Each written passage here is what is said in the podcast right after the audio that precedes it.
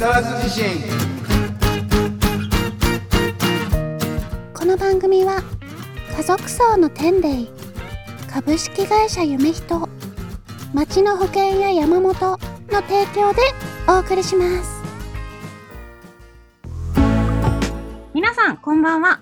空へ激さらず地震の時間がやってまいりました、えー本日は小峰明子がお送りいたします、えー私はですね筒井はじめのマネージャーをしております通称サブローと申しますサブちゃんと呼んでいただけたらとっても嬉しいです、えーそれでは早速レギュラーのお二人をお呼びしたいと思います筒井はじめさんこんはい、こんにちは。にちはいや新鮮ですね、サブちゃん。本日はお邪魔しておりますはい。はい。じゃあ、もうお一方。岡本誠さん。こんばんは。こんばんは。イエーイ。タブちゃん、お久しぶりです。お久しぶりです。元気ですか？元気です。なんか本当新鮮ですね。このラジオでお話できるとは。そうですね。暑い日が続いてますが、どうですか？なんかかき氷とか食べてますか？あの、一番最近、かき氷を作ったのいつですか？筒井さん。あ僕ですか？えーはかき氷一番最近作ったのはね、い。うん。ちょうど3日ぐらい前ですね。あ、結構最近ですね。うん。子供たちと一緒にね、うんあの昔の僕の秘密兵器でうん。はい。ペンギンのうん。お腹からガーって出てくるやつが。ガーっていう。なんか、はい。もう、えー僕が小学校ぐらいの時に使ってえー、そんな代物があるんですこれか？もしかしてあれですか？あの、こう目、目が動くやつですか？違います。目が動かないなんか、そんなの昔あった気がしたんだけあああったかもね、はそれ出してきて、ど。はい。何年か前に歯取り替えたんで歯綺麗なんででガリガリガリガリって作ってそしたらば子供たちが「もっといいの持ってるよ」って ガチャって置いてこうやって押すだけで自動でグーンってできるやつをねえ最新のやつですかね。そうそうそうねうんへえ。思惑が外れたね。一応なんでこれをそのかき氷機を4045年ぐらいとか大切に保管しておいたかっていうといつかね自分に子供ができてでこれをね授けてあげたらさぞ喜ぶんではないかなと思ってずっと大切に取っといたんですけどいきなり拒否られましたね。こんなのはダメだと。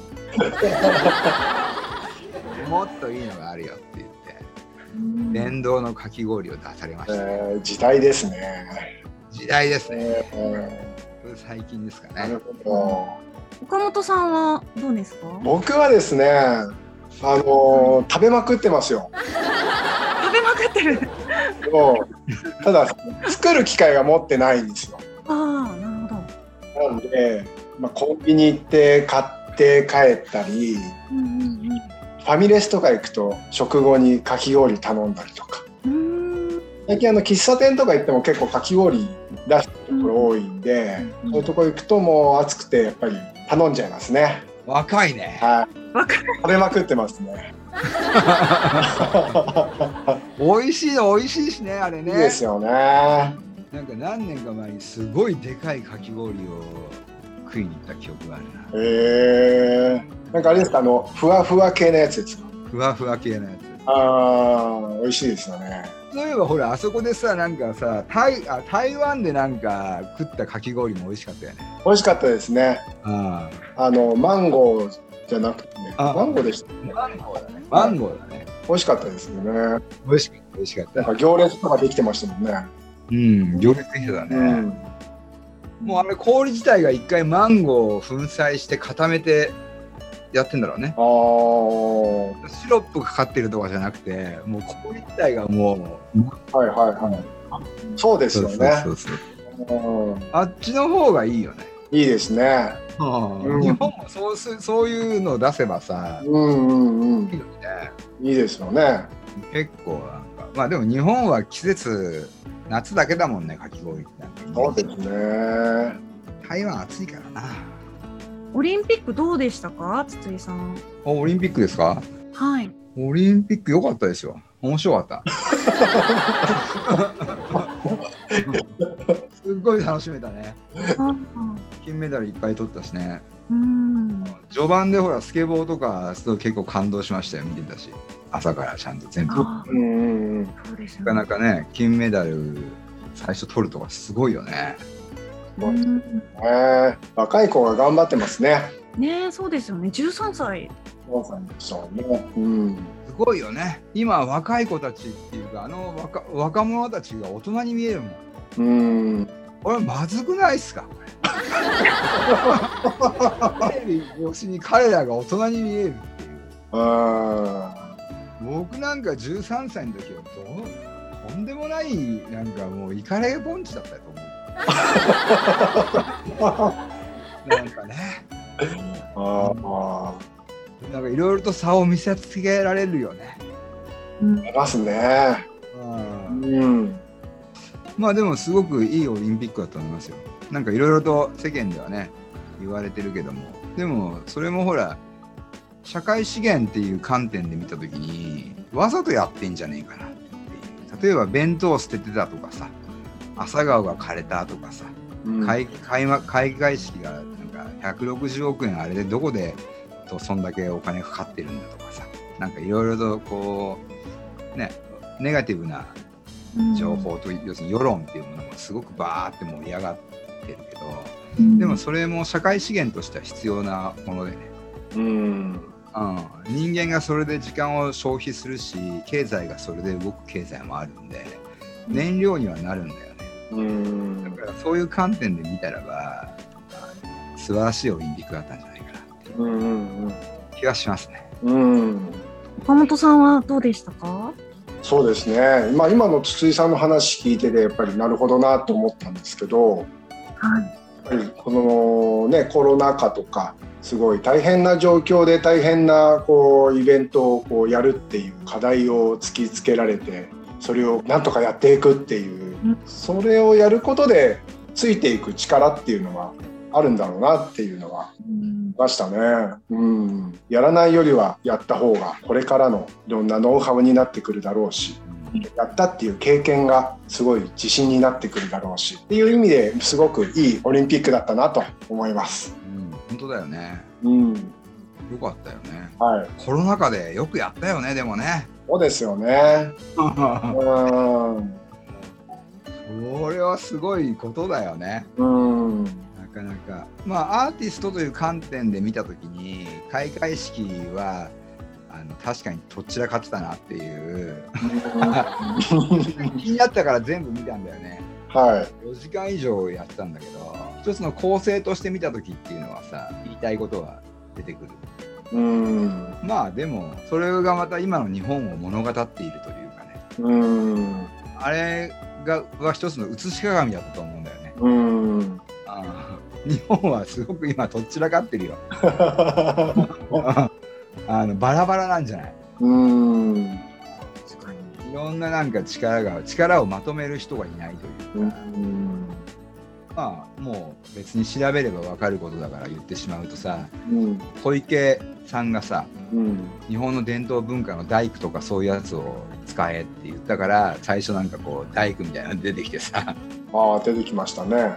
やったりとかなんか五輪の輪作ったりとかさ。うん、自民党がああだこうだとかその国連がどうだとか言ったりとかいろんなところの意見が出てきて例えば、あの森山未来が出てきてさ踊っはい、あれは魂を鎮める踊りでさうん、1968年かなんかにどっかのオリンピックかなんか78年かなのオリンピックでさイスラエルの選手がハイジャックかなんかで殺された事件があるオリンピック選手が11人ぐらい殺された事件があって。はい、でそれの魂を鎮めるための踊りなんだよ。ねうん、っていうのが入ってたりとかああ電通案件だなとかさ。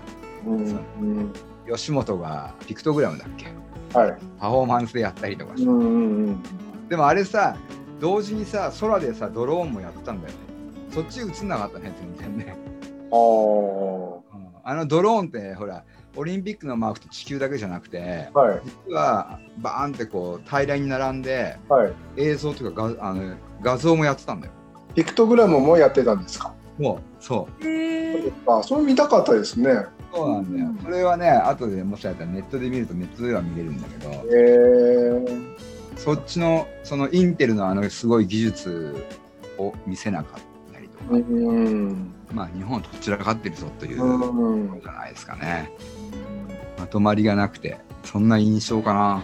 うん。うんサーブ君はどうだったんですかオリンピックは？感動しました。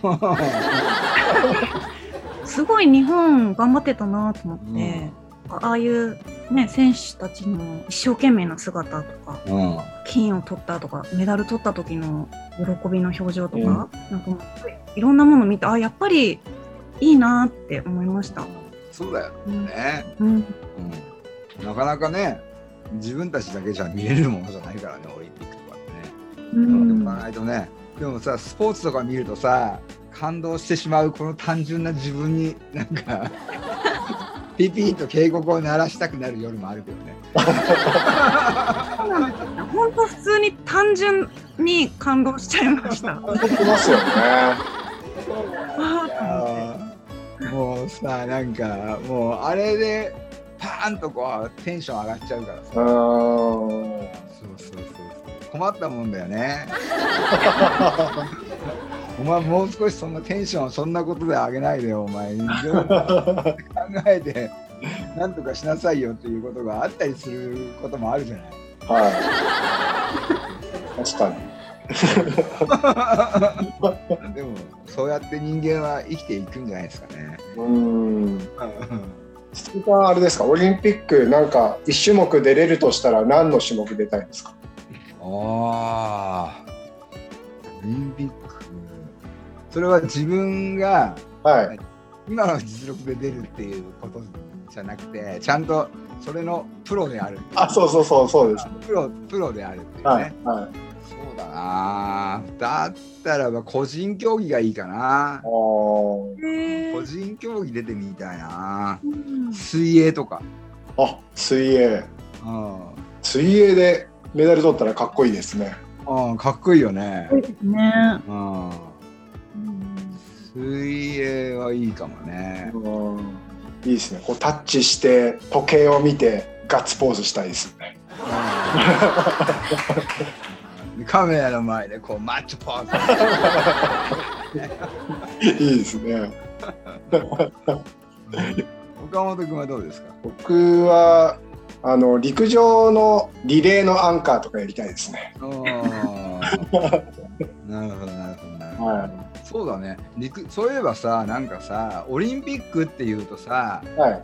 俺らが子供の時のオリンピックって言うとなんか陸上競技がメインみたいなそうでしたよね。うん。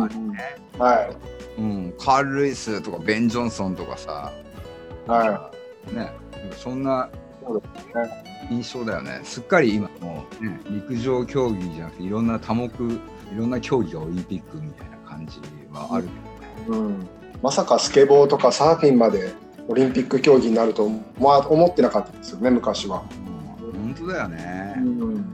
なんかあれだよねその昔からの競技っていうものをさずっと大切にしていくのもいいんだけどさはい。やっぱり新しい競技っていうかその例えばサッカーとかなんかもさ野球にしてもさもっと飛ぶボールにしてみるとか球場を狭くしてみるとか、う んそういうちょっと要素。例えば相撲とかもさ蹴りもありにしてみるとか。ここはもうパンチも OK とか。なんかねルール改定してより盛り上がるところに持っていくみたいな。うんうんうん。っていうのもいいかもねそういうのもややってもいいのかもね、いいかもしれないですね。うん、相撲なんか本当に、まあ、相撲オリンピック競技じゃないけど相撲なんかは、まあ、伝統もいいけどもうもっと格闘技寄りに寄せちゃってもいいんじゃないかなうん。今もう白鵬なんてだって普通にエルボーかましてくるからさ。そうなんですか？そうそうそうそうそうそうそう。よくなんか審判に怒られたりとかしてんだけど。いやだったらばもう最初からもう何でもこうぶつかり合ったら何でもいいよサッカーもさあの11対11じゃなくて20対20ぐらいにしたらもっとなんかめちゃくちゃなことが起こる、う ん密になりますね。密になる。だいぶ密ですね。かなり密になる。サム君はどうですか？オリンピックに出れるとしたら。今回目覚めたんですけど、お柔道、柔道、はい、あの兄弟いたじゃないですか。安倍兄弟。阿部兄弟、はい。あの姿を見て、あ、すごいいいなって思いうました。すごい可愛いですよね。そうですね。そう、なんかビジュアルもすごい可愛い子だから、なので、私が出れるならば、柔道やってみたいですね。うん。はい。強そうじゃん。踊るように投げるみたいああ、はい。固めたいですね、ゲーみたい。な。全然話変わるんですけど嫌なことがあったらどう乗り越えますか？岡本さんはどうですか？嫌なことがあったらはい。気を紛らわすなんかまあ映画を見るとか、あうん。まあ、脳みそを切り替えるみたいな。ことはするかな、まああとはちょっと運動するとかね。うん。運動はな何してます？最近。運動スケボーですね。あスケボー。乗れないんですけどね。あの短いやつ、あ短いやつですね。まあ、それなんかちょっとね体動かしたり映画見たりして頭を切り替える感じですかね。筒井さんはどうですか？僕は嫌なことがあるとはい。寝ます。おー。あでもうん。忘れられなくて目が覚めてから すごいじっくり考える派かな。好きなんだろうな。嫌なことが。あ嫌なことが好き。うん、嫌なことが好きなんだよ。うん。もう人生嫌なことしかないもん。そう考えると。そうなんですねうん、嫌なことだらけでね。うんうんそのことについてずーっとこう考えて突き詰めて突き詰めて突き詰めるタイプじゃないですかね。ーなるほど逃げないですねうんまあいや逃げ続けるんだよ。逃げ続ける逃げ続ける。そうそうそうそう。だからずっとこうやつから逃げなければならないっつってこうずっと見てるんだよね。これ逃げれてんだろこれはみたいな。あれ？みたいな。逃げれてないみたいな。いくら走っても追っかけてくるみたいな。どうしたらこれを逃げれるんだ？まあでもいろいろありますからね人生はね。うまくだから調整してるんだろうね人間はね。まあでもね最近クラブハウスとかでいろんな人といろんな話人人の話聞いて思ったけどやっぱ我々はタフだよね。そうですか。うん。うん。そう。あのまあ、クラブハウスの特徴っていうのもあるとは思うんだけどはい。やっぱりなんか弱ってる人が多いね。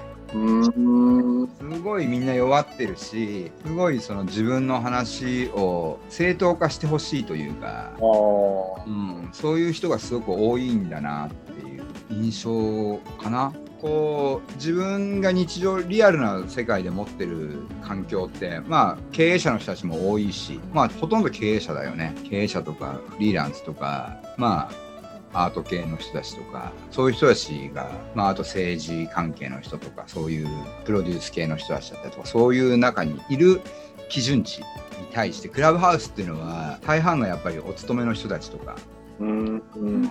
8割ぐらいがねそういう一般みたいな感じの人たちがいて。でそことこういっぱい触れ合ってみて岡本君も俺もタフだなと。うん。感覚にはなりましたね。そうなんですね。タフであれというところですかね。うん。人よタフであれ。最近やっぱり防災意識っていうものをね高めていこうかな。はい。特にうちは近くに直線で300メーターぐらいで荒川があるんで。はいはい。万が一その過去最高でねこの辺っていうのは5メーターぐらいまであの浸水したことがあるらしいんだけど、うん。もう昭和の戦前とかかな。今5メーターとかって来たらさ結構やばいじゃん。やばいですね。うちは3階とか屋上に行けば5メーターぐらいだったらあれだけど10メーターとか来たらやばいんで。うん。ボート買いました救命ボートそうですか？うん、えやっぱりさほら聖書とかもそうだしさー、はい。ろんな法典とかもそうだけど、まあ、改めてチェックしてみるとさ最後やっぱりいろんなその法典系のものとかっていうのはさみんな水で全部人類が流されてしまうみたいなノアの箱舟とかそういう終わり方とかって結構多いんだよねうーん。だからあじゃあとりあえず俺もノアの箱舟を買っとこうかな。家庭用家庭用ノアの箱舟ではい。一応こうほらあの普通のさあのビニールボートだと、はい。バーンってなんか当たってくるとプシューンって穴開いちゃうからそうですちゃんとゴムのさはい。10万ぐらいするさはい。で子供たちだけとりあえず乗っければ、はまあ、大人は周りでこうやってなんかこう捕まってればいいから。そういうのをちょっと流木が流れてきても穴が開かないボートを買ってみました。えー、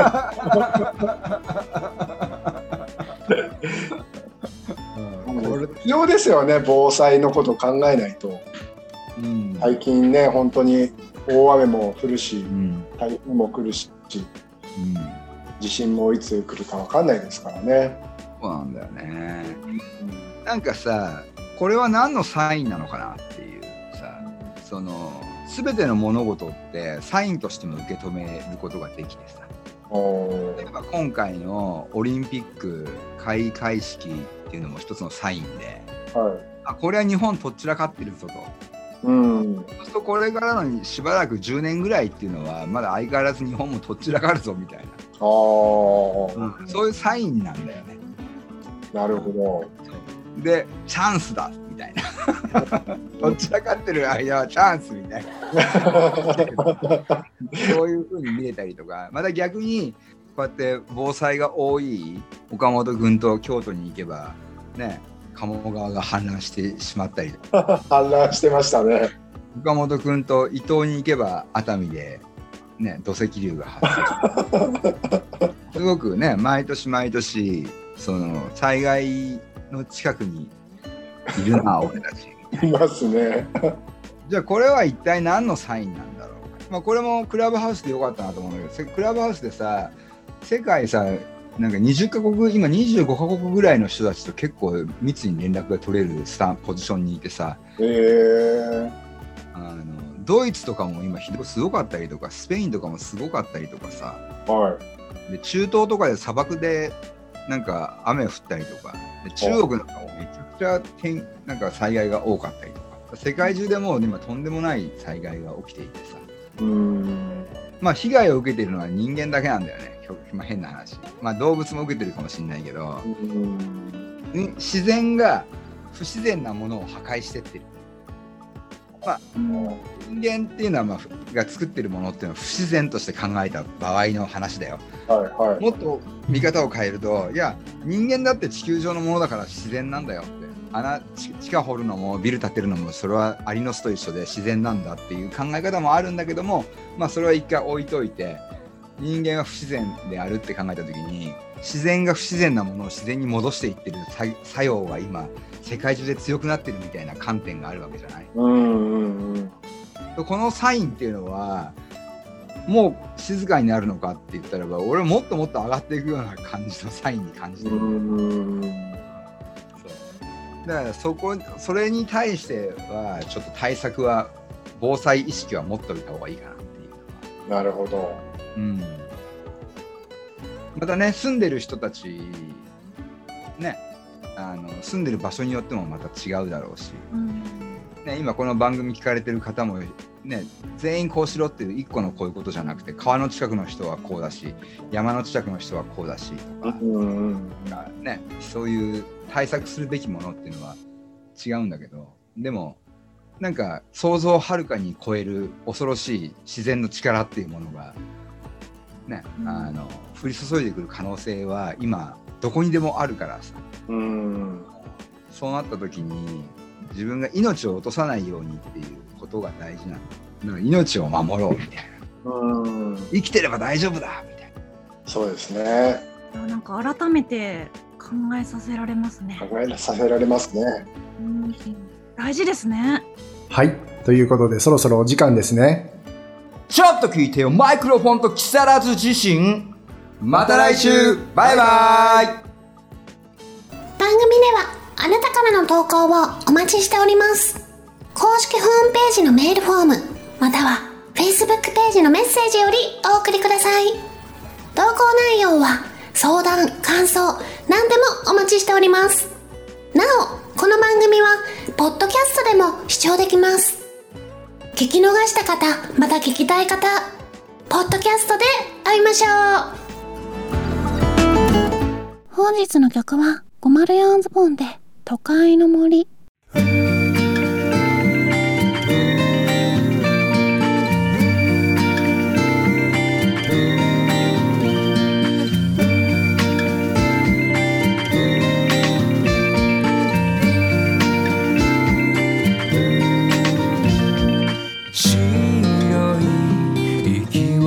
吐きながら君がつぶやいた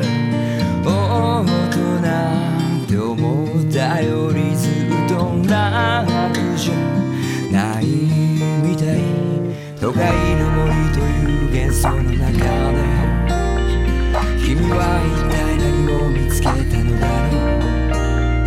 喜びも悲しみも包み込むよ